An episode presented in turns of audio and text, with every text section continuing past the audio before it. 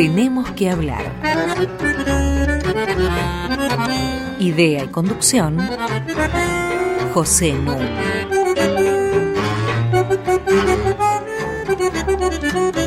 Muy buenas noches. Hoy tenemos que seguir hablando de un tema que constituye una de nuestras principales preocupaciones y es el cambio cultural. Pero esta vez visto desde una perspectiva particular. La tarea que pueden o no cumplir en este sentido los museos. Para eso estoy acompañado como siempre por Mariana Heredia. Hola Mariana. Hola, buenas noches Pepe. Y tenemos un invitado especialísimo, Américo Castilla, Meco para los amigos. Hola Pepe. ¿Cómo estás? Yo voy a hacer una breve introducción explicando por un momento por qué los quiero llevar a la antigua Grecia. Es para ver las etimologías básicamente de dos palabras. La palabra museo viene de morada de las musas. Y hay otro término que ahora van a ver por qué considero relevante, que es el término arquitecto. Y arquitecto viene en griego de arque, que quiere decir jefe, y de tecnos, que quiere decir obra. Pero esto no significa que el arquitecto haya sido pensado, percibido como un jefe de obra, como lo llamaríamos hoy en día al encargado de una construcción. En el siglo XVI, Leonardo da Vinci, no por casualidad, decía que un arquitecto tiene que tener todos los conocimientos artísticos y científicos de su época. Y en el siglo XX, Le Corbusier definió a la arquitectura como una de las siete bellas artes y sostuvo que era el arte en su sentido más elevado. ¿Por qué?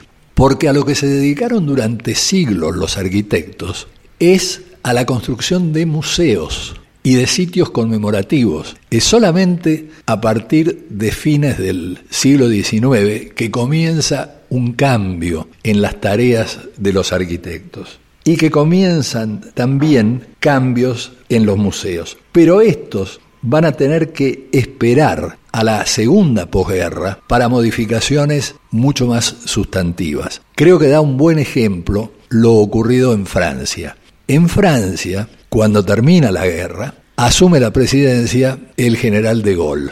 Y el general de Gaulle era muy amigo de André Malraux, un gran intelectual, político, periodista francés. Lo nombra ministro del Interior y André Malraux no se siente a gusto y entonces dice que se va y De Gaulle le dice, no, ¿en qué lugar querés quedarte? Y Malraux dice, creemos un Ministerio de Cultura. Y entonces por primera vez se crea un Ministerio de Cultura. Y él toma como eje de su acción lo que llama la acción cultural hay que atraer gente a los museos, por un lado, a la vez que se construyen casas de la juventud y casas de la cultura.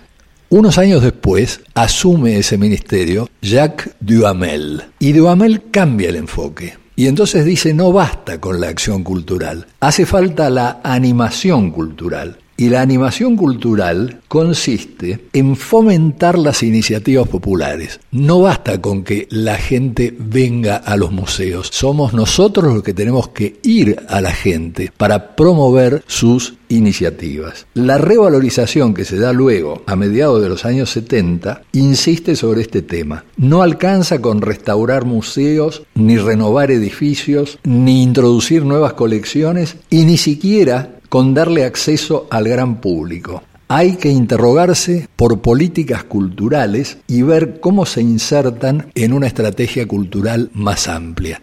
Esta estrategia, para nosotros, es la del cambio cultural que queremos promover. Y un abanderado de esta temática es precisamente Américo Castilla. Américo Castilla es, sin duda, el mayor especialista con que contamos en materia de patrimonio cultural, museos. Durante más de una década dirigió el programa cultural de la Fundación Antorchas. Después, entre 2003 y 2007, fue director nacional de Patrimonio y Museos. Algo que lo enorgullece mucho, yo sé, es que entre 2005 y 2007 dirigió el Museo Nacional de Bellas Artes.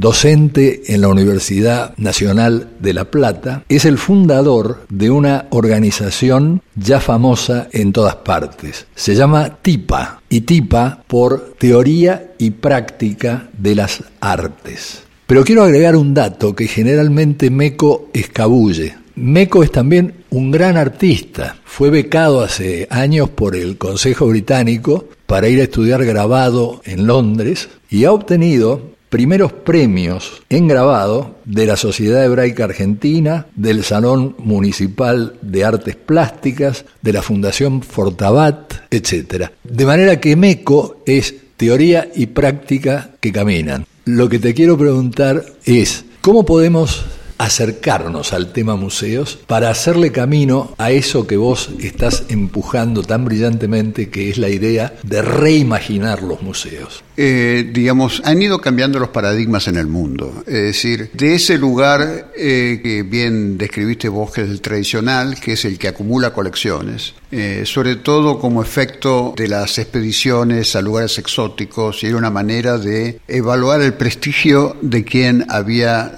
tomado esas piezas, se había corrido las aventuras de lograrlas finalmente se abren al público, empieza a ser el Ashmolean, en el Museo Británico, el primero en, ser abierto al público, antes era una cosa de los nobles, pero básicamente eran gabinetes de curiosidades, ¿cierto? Y eso se ha mantenido en parte a lo largo de los años, pero luego empezó a cambiar y empezó a ser tomado como, sobre todo en nuestro continente, como formas de hacer conocer la cultura de una nación. Cuando la nación era incipientes, hizo falta consolidarla por medio de instituciones que se consideraron rectoras, como la biblioteca, los archivos, los museos, y ahí lo que fueron fue un impulso a la nacionalidad. Entonces estaban esos objetos que eran eh, aquellos que demostraban que había una riqueza y que también era la manera de demostrar que era necesario dominar esos territorios para poder adquirirlos y poder consolidar un patrimonio no solo cultural, sino económico y cierto grado de independencia. Eh, a mediados del siglo XX, en los años 50, empezó a cambiar este paradigma, sobre todo porque las naciones no vieron a los museos, como tampoco vieron a las bibliotecas ni a los archivos, como elementos que permitieran consolidar eh, sus razones políticas de ser. Y entonces los fueron abandonando. En, en algunos países, como en Estados Unidos, a partir de que eran instituciones creadas básicamente a partir de iniciativas privadas, estos no fueron abandonados, al contrario, fueron acrecentándose cada vez más, y muchas veces como producto de la expoliación a raíz de las guerras o a raíz del poderío económico. En el nuestro, en cambio, eh, uno ve un monstruo que en su momento fue creado en el Museo de la Plata, igual que el Bisonian de Estados Unidos, que era el ejemplo de un museo eh, neoclásico con sus colecciones y, su investigación de primera línea y demás, eso se fue perdiendo, perdiendo, perdiendo y dejó de ser interés incluso para las universidades. O sea, toda la tarea taxonómica hecha en los museos de ciencias dejó de ser interés público, si bien siempre hubo algunos remanentes de educación. Y ese paradigma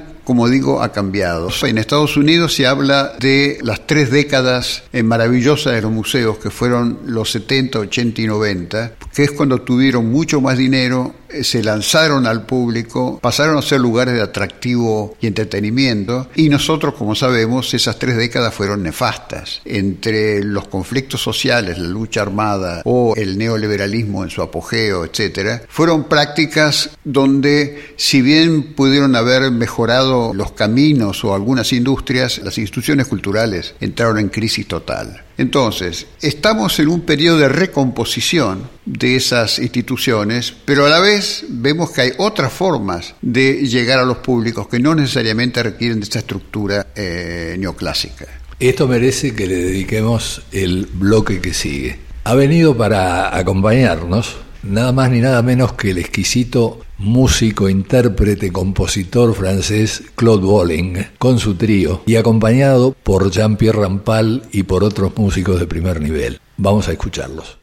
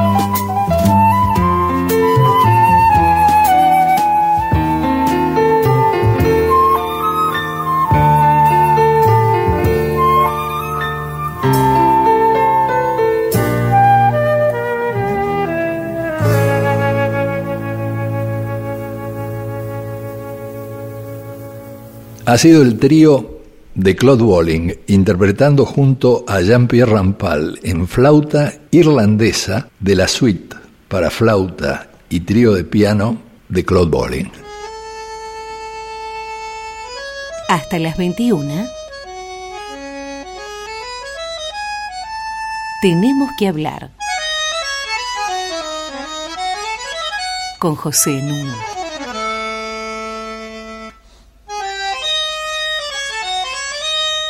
Como ustedes saben, todos nuestros programas están en www.radionacional.com.ar barra podcasts. Ustedes entran ahí y pueden acceder a cualquiera de las 33 emisiones que ya llevamos. Y si se quieren comunicar con nosotros, cosa que les agradecemos mucho porque nos envían mensajes sumamente interesantes y los contestamos todos, pueden dirigirse a tenemos que hablar arroba radionacional.gov.ar. Mariana. Américo, comentabas recién esta relación entre el coleccionismo europeo y los museos que de algún modo transmitían, o los viajes de exploración y de obtención a veces problemática de, las piezas colonial. Eh, colonial, de las piezas que después se mostraban, y luego también estos otros museos históricos de reafirmación nacional. Y empezabas a comentar cuánto de esto había cambiado en la segunda mitad del siglo XX, y quería preguntarte hasta qué punto ese nuevo contexto social y político, pero también las nuevas vanguardias artísticas modificaron la concepción de los museos. Sí, bueno, lo que mencionó Pepe eh, sobre Malraux eh, fue, digamos, la posguerra, lo que trajo fue esta presencia de los centros culturales y los museos como eh, reafirmando esta noción de, bueno, en el caso de Francia era la cultura universal, esos se arrogaban ser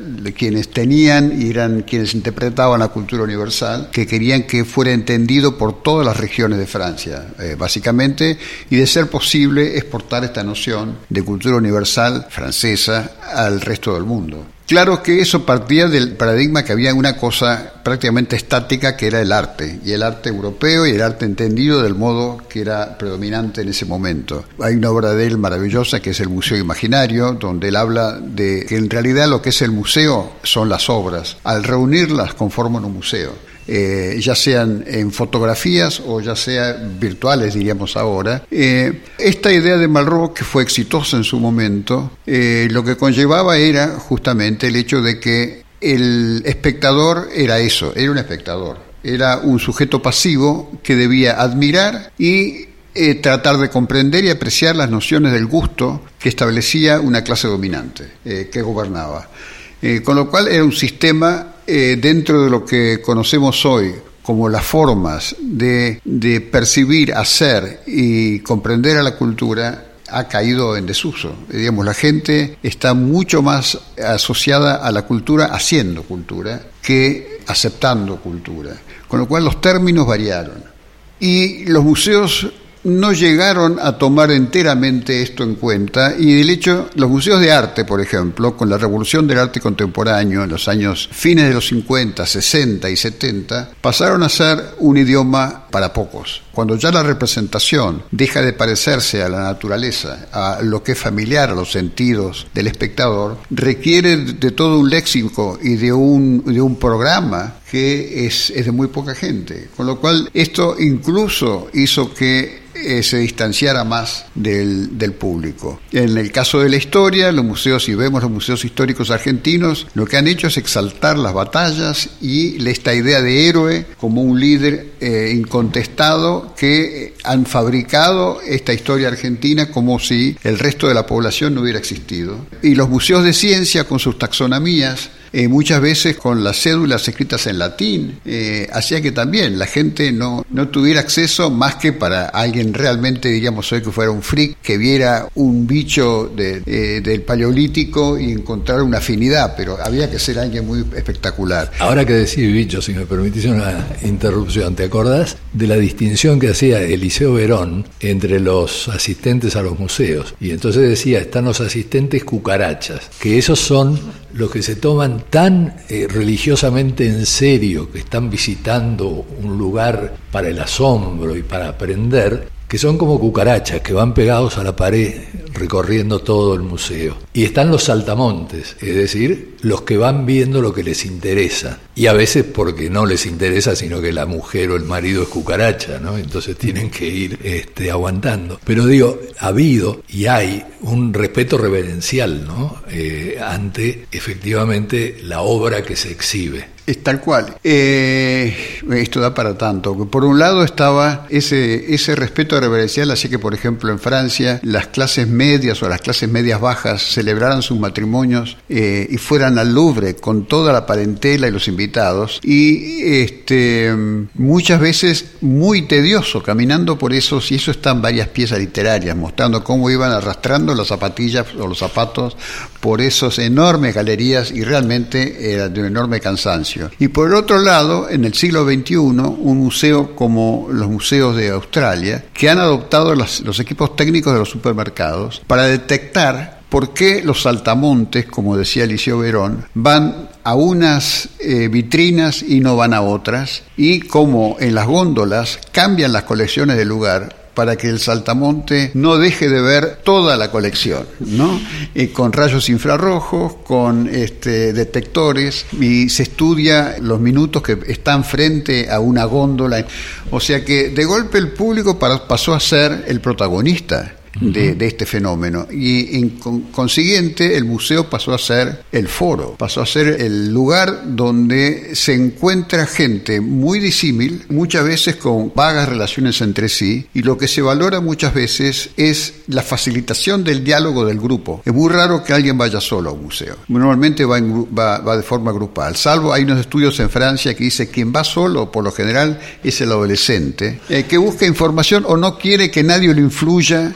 Y él va a ver un museo, sobre todo de arte contemporáneo, a ver qué le pasa a él como experiencia personal. Y todos los otros van por lo general en grupos, de a dos, de a tres, familiar, los niños y los grandes. Este, y muchas veces ese diálogo que se crea ahí no se crea en otro lugar. Por lo tanto, eh, se piensa, si el museo facilita esto, si a mí me ha pasado, por ejemplo, el Museo del Holocausto de Washington, ir con mi hijo de 12 años y al terminar la visita, que no sé si ustedes lo han, lo han, visto, pero al terminar la visita hay un lugar de recogimiento donde hay unas velas prendidas y uno se sienta a reflexionar de la barbaridad humana que uno ha visto a lo largo de, de esa visita. Y ahí mi hijo se puso a llorar. Este, y ese tipo de emoción facilitó un tipo de diálogo también con él, que yo de otro modo difícilmente lo hubiera tenido, porque hubiera significado tener que hacerlo leer algo sobre las atrocidades de la Segunda Guerra Mundial que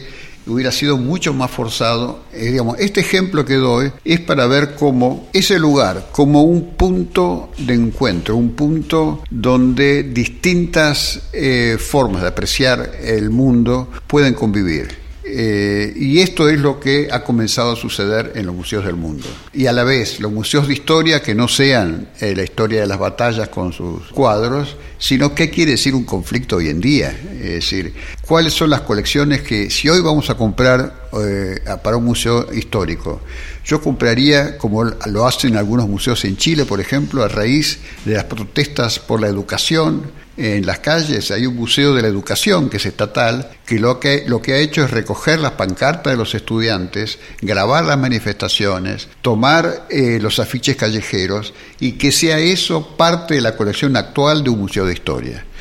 Yo creo que eso al público hay que, me parece que la mejor manera de respetarlo es tratar de recoger cuáles son sus preocupaciones actuales.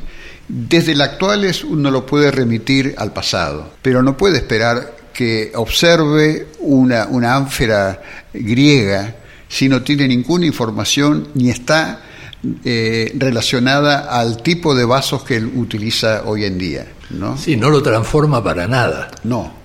Claro. esa información la puede tener mucho mejor en Internet que en los museos. Pero creo que ahí está la gran responsabilidad y la maravillosa misión de quienes dirigen museos o organizan colecciones, que es invitar al espectador a una experiencia más activa, ¿no?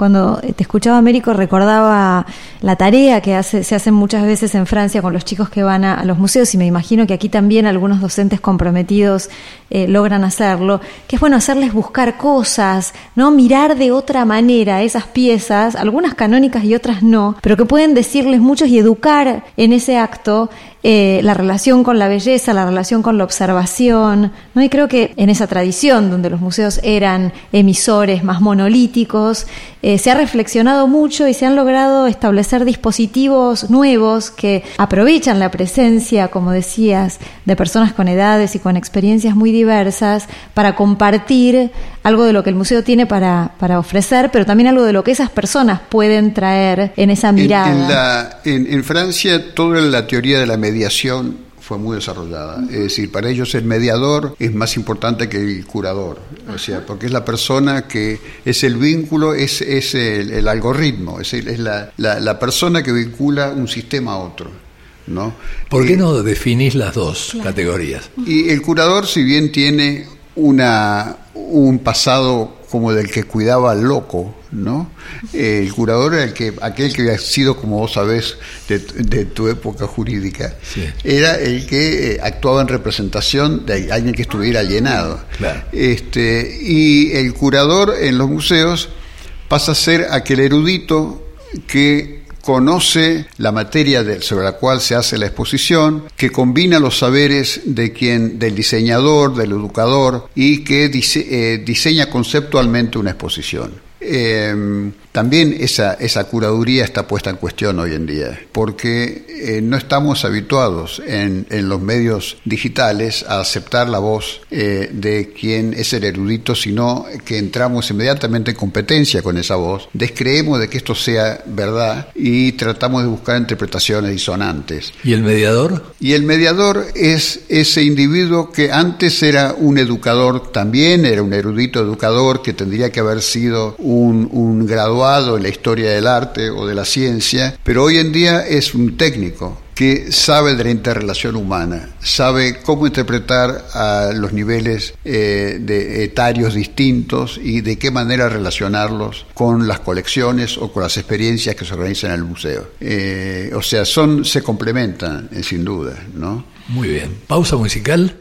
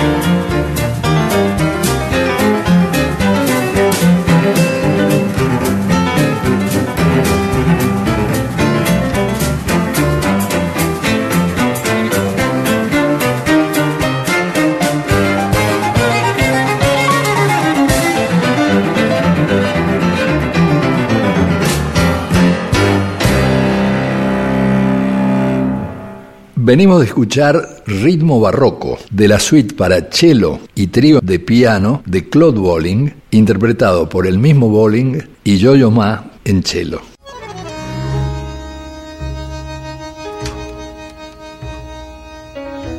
Seguimos en Tenemos que hablar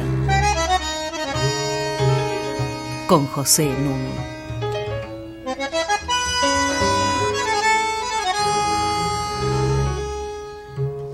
Estamos con Mariana Heredia y Américo Castilla, MECO, hablando de los museos y de su incidencia en la cultura y en el cambio cultural.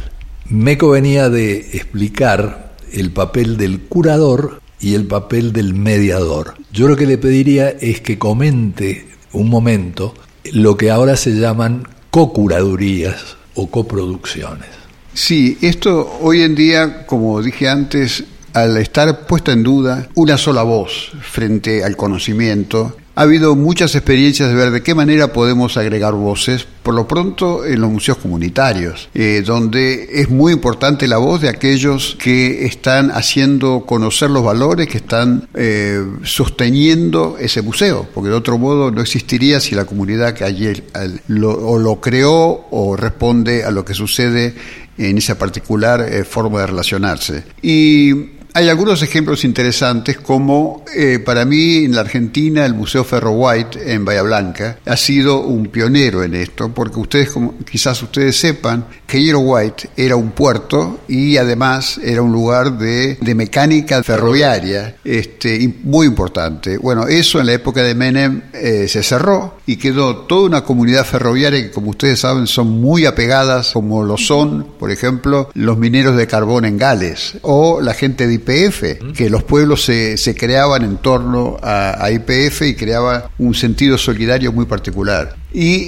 en, eh, en, Ingeniero White se creó primero el Museo del Puerto y luego el Ferro White. Y la particularidad de esto es que los pobladores de Ingeniero White se, se sintieron dueños de, este museo y entonces los directores que sucedieron ya va el segundo desde su creación, eh, con gran inteligencia tomaron esto como una cocuraduría. Dijeron, bueno, a ver, este, cuáles son sus preocupaciones, cuáles son, eh, eh, había preocupaciones ambientales, porque ahí se creó una petroquímica que obviamente contamina el agua, la gente, lo que eran las pequeñas playas.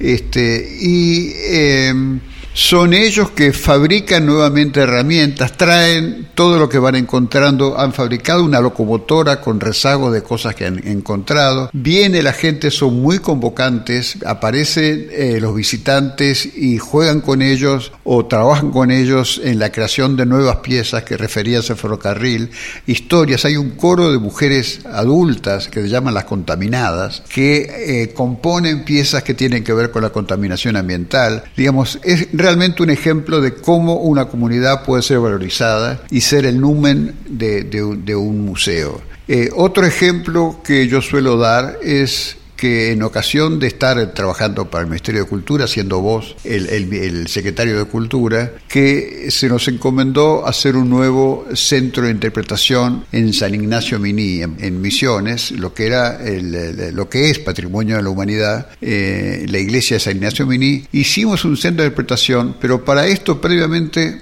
visitamos a las aldeas guaraníes, que sobre las cuales hay un grado de discriminación feroz, eh, aún vigente, y de un grado de pobreza equiparable, y los trajimos para que ellos nos contaran su versión, porque ellos son grandes transmisores de historia oral, con lo cual, ¿cuál era a ellos cómo les llegó esta historia de las misiones jesuíticas y cómo las contarían ellos? muchos de los chicos hicieron dibujos al modo de historietas de cómo se comportaban los curas, cómo se comportaban sus padres, este, qué hacían en sus familias, y es muy curioso porque a modo de historieta, por ejemplo, hay un cura adoctrinando a un, a un guaraní y el guaraní con globitos eh, que representan un pensamiento pensando en algo totalmente distinto.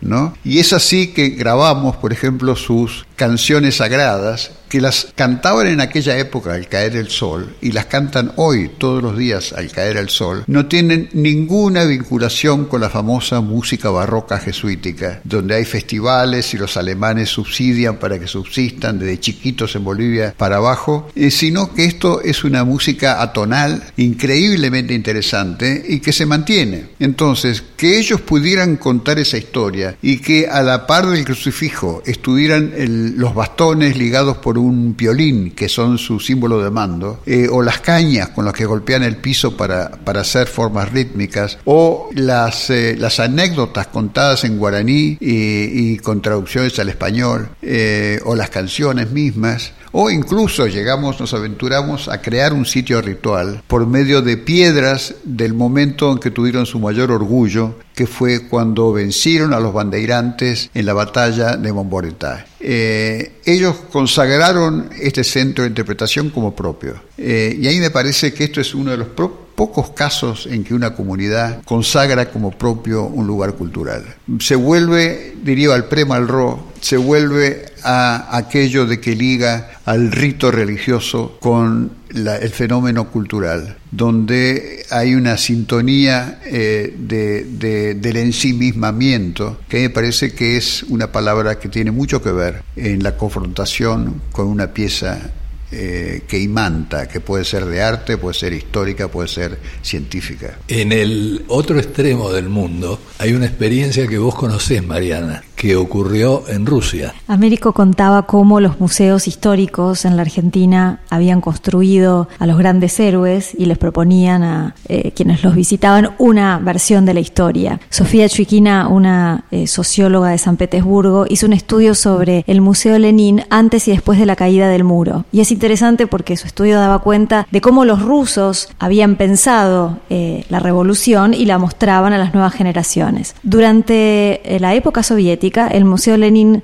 según Sofía, hacía un culto a los movimientos, al movimiento revolucionario. Se mostraba como un Lenin sacrificado a la luz mortecina de una vela, escribía sus eh, análisis, los compartía con sus militantes próximos, movilizaba en la calle eh, a los revolucionarios, se batía militarmente en la guerra para alcanzar el control del Estado, en fin, sufría un conjunto de, de experiencias totalmente vinculadas a la génesis y la concreción de un ideal revolucionario. Era un prócer revolucionario. Era un prócer revolucionario y el sentido de Lenin tenía que ver con la historia del pueblo ruso.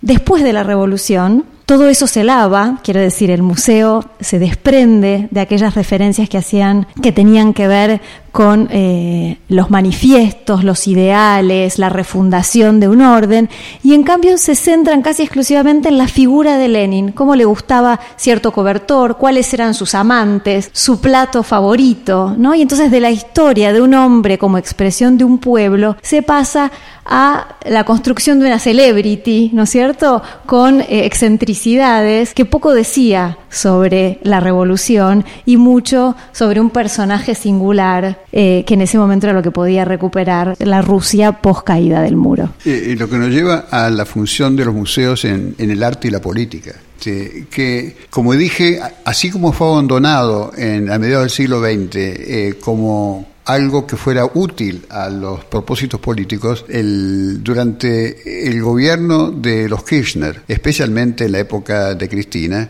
eh, se crearon museos para que cumplieran funciones políticas. Se creó el Museo Malvinas, por ejemplo, este, y que era básicamente un instrumento de política. Este, y se creó el, lo que se llamó el Museo del Bicentenario, atrás de la Casa Rosada, que era un cuento como de niños, donde explicaba que había malos, había buenos. Este, y en el Museo Histórico Nacional, por ejemplo, se hacía una narrativa que todo lo que habían hecho los próceres culminaba en el gobierno kirchnerista y, se, y se erigía como la versión final de la historia argentina. O sea que, como Al punto de que Cristina ha dicho de que si Evita y Perón vivieran, los hubieran votado a ella y a Kirchner. Tal cual, sí. No, y alguien dijo, si vivieran, hubieran sido los, legisladores ellos. Exactamente. Sí. En todo caso, la construcción de la memoria y de la historia política de un país, sin duda que eh, genera controversias y eh, relatos encontrados. Me parece que aquí la idea de co-curatoría de la que hablabas, Américo, es muy útil, ¿no? Porque da cuenta de la importancia en la decisión de qué exponer y cómo exponerlo, de que haya distintas perspectivas estéticas, políticas, ideológicas que puedan convivir, dándole al público una experiencia más diversa, más compleja, más interesante. Que pueda optar, eh, digo, que pueda ver ahí, digamos, quizás representadas sus ideas, pero sobre todo eh, que le, le, provoque curiosidad. Digamos, la diferencia para mí entre un museo y un parque temático es que un parque temático la gente va a confirmar sus prejuicios. O sea, va a haber Tierra Santa, va a haber este, los lugares que, ah, acá está, acá está tal cosa, esto es lo que yo ya sabía y acá está representado. Un museo no debe hacer, creo yo, me parece que por el contrario debe ponerlo en conflicto, debe ofrecerle alternativas, vías distintas de, acceder al conocimiento eh, y la participación de los sentidos, o sea, no es todo lectura. Como digo, eh, para conocer quizás Internet sea mucho más eh, útil. Eh, aquí puede apelar a los sabores, a los olfatos, al movimiento, no solo a la vista y no solo a la lectura. y, esto es lo que está empezando a suceder en los museos más atractivos del mundo. Recuerdo haber ido al Museo de Historia de Minneapolis, por ejemplo, donde se contaba la Segunda Guerra Mundial y cómo esto afectaba a la, a la gente que vivía en Estados Unidos, o sea, a los que tenían familiares que habían ido a la guerra y de qué manera se veía la guerra de Vietnam desde los Estados Unidos.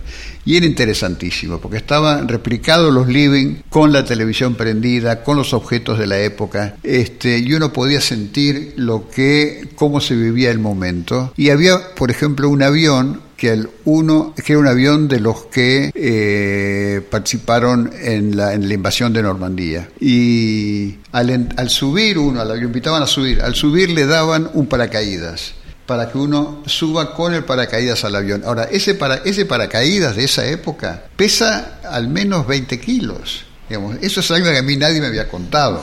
Eh, y entonces ya la sensación de que uno sube a un avión precario con, con 20 kilos, eh, eh, a veces no hace falta la mediación de una persona, sino que es un efecto sensorial lo que hace que uno se introduzca a un tema de una manera más eficaz. Este mes pasado de noviembre hubo una reunión muy importante a la que yo sé que vos asististe, Meco, eh, sobre la reimaginación de los museos. A propósito de lo cual, una norteamericana que se llama Nina Simon escribe algo con lo que quiero que cerremos este bloque, para que nos lo cuentes en el próximo. Ella dice que el museo reimaginado es un esfuerzo colaborativo de profesionales del Museo de América del Sur y América del Norte para explorar el potencial de los museos como catalistas comunitarios. Y agrega, he estado en conferencias de este tipo en muchos países, pero el Museo Reimaginado es diferente. Los delegados latinoamericanos en Medellín reimaginaron el cambio a un nivel que va mucho más allá de lo que yo he experimentado en otros lugares. Estaban muy comprometidos, estaban haciendo su trabajo, se reunían para celebrar y empujar hacia adelante. Y la conferencia resumaba alegría, participación y comunidad. Es un evento increíble y me sentí honrada de ser parte de él. Yo quisiera que en el próximo bloque nos cuentes un poco por qué se entusiasmó tanto Nina Simon. Como no, encantado. Pausa musical.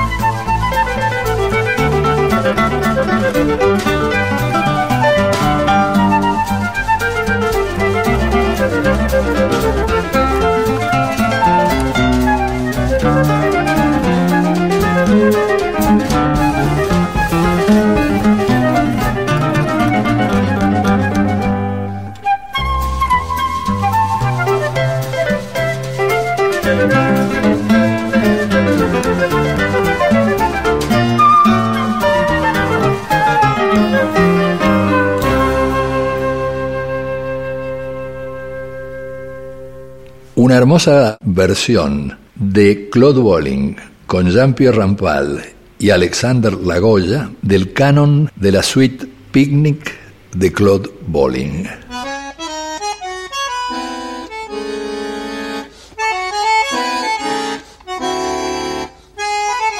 Seguimos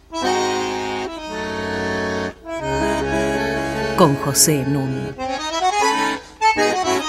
Seguimos conversando con Mariana Heredia y con Américo Castilla. Meco, ¿la conoces a Nina Simon? Sí, claro. Nina Simon es como el gurú 2.0 de los museos en Estados Unidos. Ella es alguien que ha eh, roto los modelos de los museos en Estados Unidos, un poco cuestionando a los museos nacionales, a sus políticas eh, que no tienen en cuenta las comunidades, sobre todo en la medida en que ella dice que un, hacer museos de arte europeo eh, en Estados Unidos, donde la primera minoría es, es latina y, responde a otro tipo de, cultura, sobre todo ella ahora dirige un museo en Santa Cruz, en, en California, y ha hecho un modelo de museo comunitario, puertas afuera, que es un ejemplo, un ejemplo controvertido, porque te imaginas que, que, tiene contra de los museos más tradicionales. Por eso es que al venir a Medellín, y en Medellín, TIPA, que es la fundación que creamos aquí, y nosotros nos asociamos con la American Alliance of Museums, que es la más grande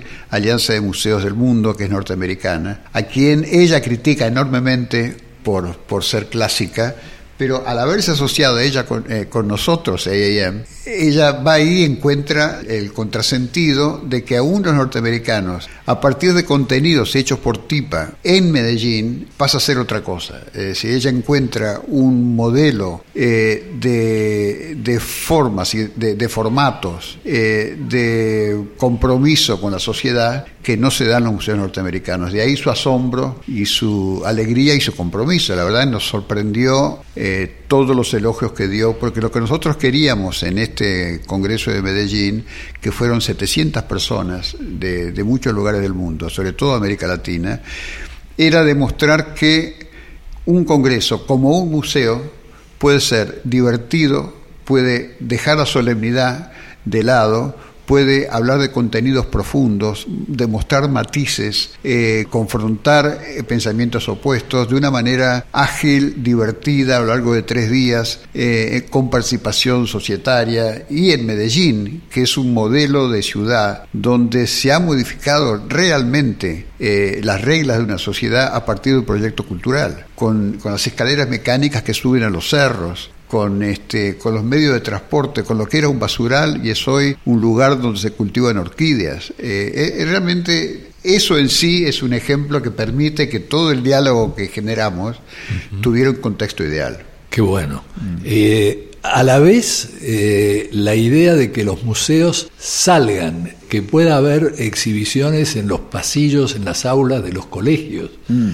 Esto es algo que se está haciendo en diversos lugares. y sin duda, claro, esto, esto es parte de la, del atractivo y lo que uno tiene que, que preocuparse por hacer. Ahora, para que no quede la historia solamente rosada de la vinculación entre arte y política, los franceses le han vendido la marca Louvre a Emiratos Árabes Unidos, que por supuesto tienen fortunas y pagaron una fortuna para tener el primer museo en la historia del mundo que surge de un acuerdo diplomático. Ahora, lo interesante es que el Museo del Louvre, que se inaugura en una isla frente a Abu Dhabi, tardó 10 años en ser construido. Cuando fue eh, Nicolás Sarkozy a poner la piedra basal del museo, corría el año 2009.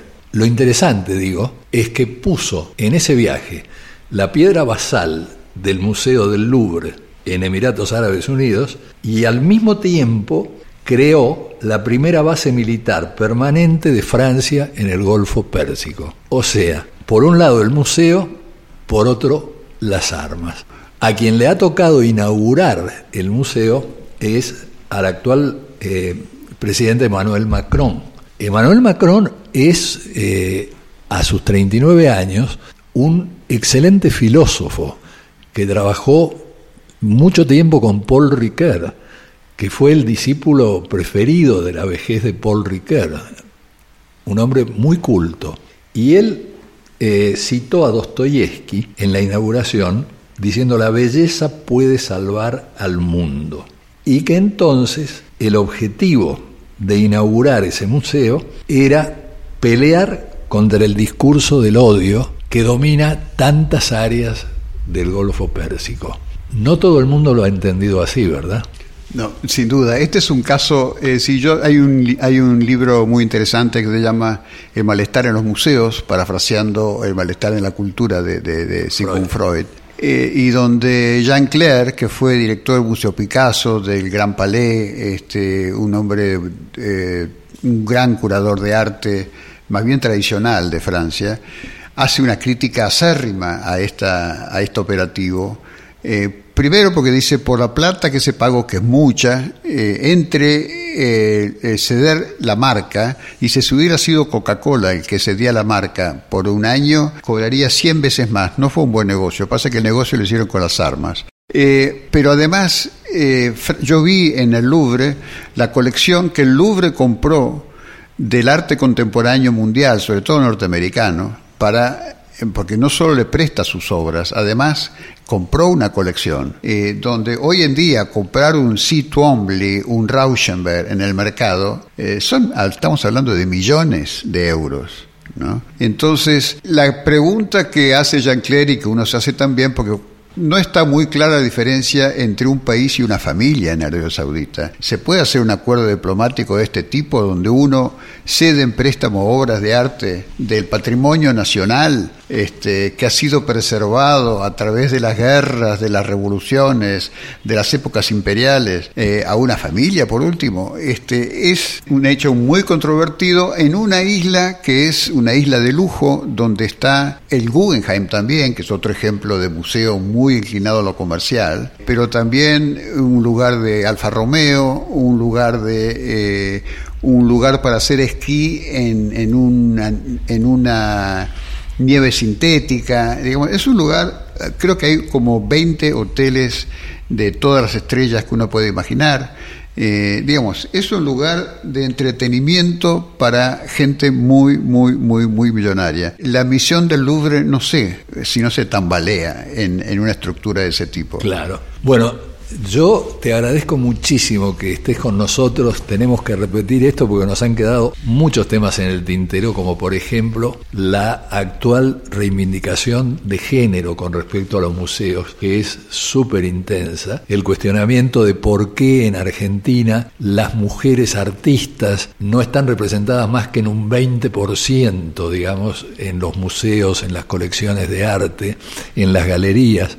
Bueno, si esto es justo si el arte no tiene género. ¿Puedo, ¿Puedo decir algo al respecto? Claro. No, yo creo que es cierto que la representatividad de las artistas en los museos es menor a la de los hombres. Seguramente habrá discriminación, pero también hay que pensar que en las ahora hay, hay, hay muchas más artistas que las que había hace 50 años. Eh, digamos, Raquel Forner este, era, era algo excepcional en su época. Eh, no lo es ahora. Ahora hay, hay, muchas artistas de enorme talento que nos representan. Yo fui jurado por la Bienal de Venecia, donde elegimos a Claudia Fontes.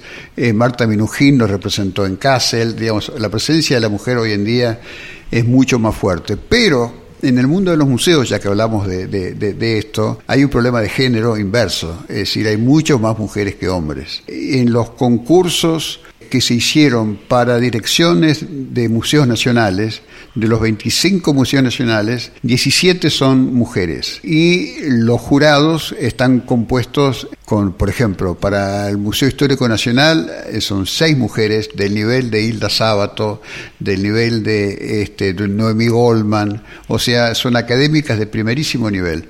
Y, y debo reconocer la frustración de ver que fue declarado desierto el, el concurso del Museo Histórico Nacional porque no hubo tres personas que se presentaran teniendo título universitario. O digamos, esto habla de que ya no es un problema de mujer ni de hombre. Digamos, como aún en este país no se ve al museo como teniendo, detentando esta función de la cual hablamos, que resulta muy necesaria para nuestra sociedad. Y también cómo nuestra gente no se anima a, ser partícipe del cambio, este cambio cultural de que hablamos. Digamos, a veces hay un concurso de una ayudantía en la universidad y se matan por, por obtenerlo a pesar del sueldo bajo. Director del Museo Histórico Nacional, que no haya tres candidatos con título universitario me parece realmente una calamidad. No fue el caso de otros museos. El Museo eh, Nacional de Bellas Artes se concursó la dirección artística, ganó una mujer, Mariana Marchesi, excelente. El, Instituto Roca ganó una mujer, una, historiadora, Carmen, este, excelente. El Museo Rojas lo ganó una chica Novoa, también excelente. pero necesitamos que los profesionales, los investigadores, los académicos vean en el museo un lugar donde se puede hacer uh, una construcción cultural que nos merecemos. Muchas gracias, Meco. Y yo casi le diría a Mariana que cierre ella el programa después de esto, este, pero lo que le voy a decir es muchas gracias, Mariana. Eh, lo mismo que muchas gracias, como siempre, Inés Gordon, Walter Danesi, Leonardo Sangari y como decía Wimpy, que todo sea para bien.